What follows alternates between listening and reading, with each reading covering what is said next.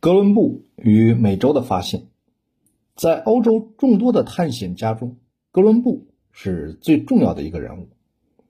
哥伦布出生于意大利，在西班牙去世，是一个英勇无畏、喜欢冒险、执着，甚至有些偏执的人。哥伦布少年时曾经读过《马可·波罗游记》，对于富饶的印度和中国十分向往。尤其是对遍地黄金的说法激动不已。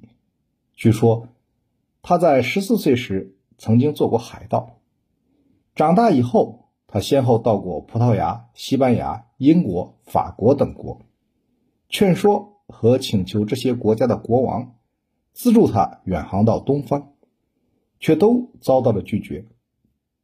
一四九二年，在游说了十几年之后，哥伦布终于得到了。西班牙国王费尔南多和王后伊莎贝拉的资助，国王甚至愿意为他的远航拿出自己的私房钱。一四九二年的八月初，哥伦布和其他船员出发了。哥伦布一直喜欢船上的日子，所以他过得非常愉快。但是其他船员第一次在海上漂泊这么久，心情就很焦虑。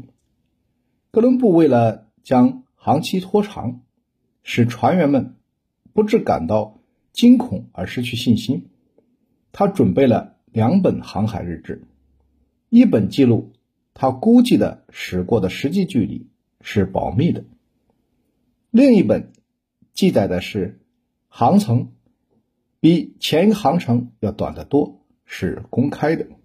有趣的是，由于哥伦布总是把航程估计过高，所以保密的日志其实更接近于实际的距离。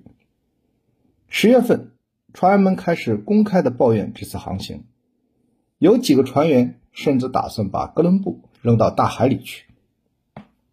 十月十二日，船员们终于看到了大陆，他们非常的高兴。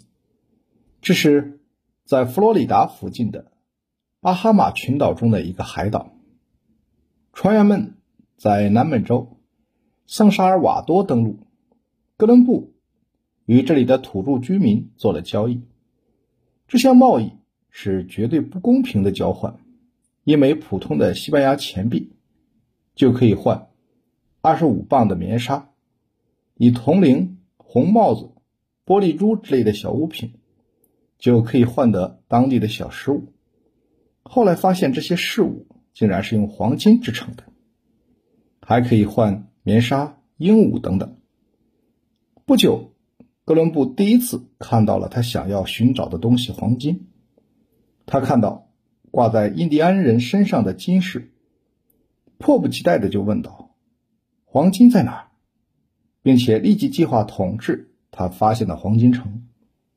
他写道：“我们只要有五十人的军队。”就能控制所有人，让他们做任何事。一四九三年的一月四日，哥伦布起锚返航，回到西班牙后，他被召进王宫，受到了国王和王后的庄严而隆重的欢迎。哥伦布也因此成为了全国瞩目的英雄。一四九三年的九月，哥伦布带领一支包括十七艘船只和约。一千五百名船员的欧洲规模最大的船队，开始了第二次远航。最后到达了刚建立不久的新殖民地伊斯帕尼奥拉岛，发现那里一片混乱，因为西班牙人对土著人进行奴役，一场土著人对西班牙的反抗斗争爆发了。哥伦布到达后，对土著人进行屠杀。随后的数年里，岛上的几十万阿拉瓦克人几乎灭绝。一四九八年五月，哥伦布又一次开始了航海探险。七月三十一日，哥伦布发现了特里尼达。八月，他到达了南美洲北部的奥里诺科河的河口。后来，哥伦布做了西印度群岛的总督。一五零零年的十月一日，哥伦布和他的兄弟们因被人控告西印度群岛管理不善，而被押回西班牙，监禁了六周。一五零二年，哥伦布从加的斯出发，开始了他的第四次也是最后一次美洲之旅。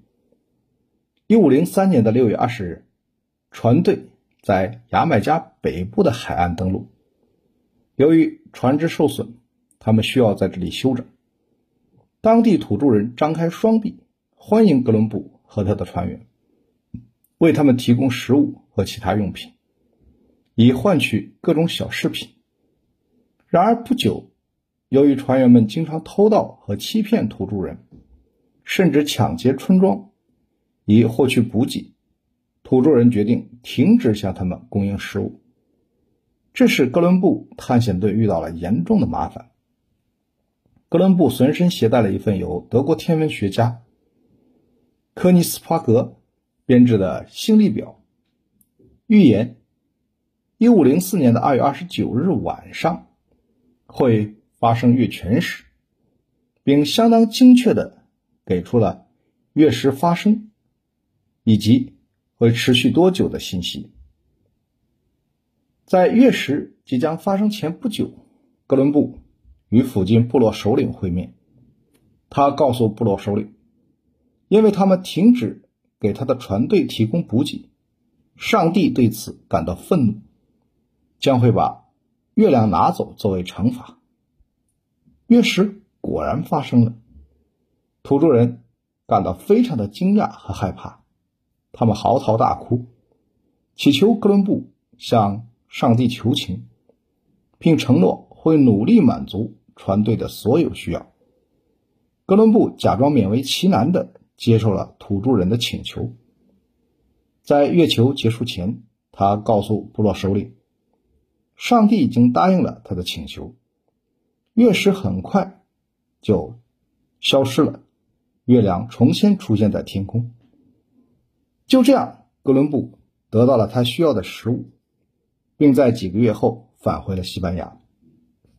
哥伦布先后四次出海远航，发现了美洲新大陆，开辟了横渡大西洋、到达美洲大陆的航线，到达了巴拿马地峡，发现和利用了大西洋低纬度吹东风、较高纬度吹西风的风向变化，先后到达了巴哈马群岛、古巴、海地、多米尼加。特立尼达等等，但他也有一些错误认识，比如将到达的美洲大陆误认为是印度，并称当地人为印第安人。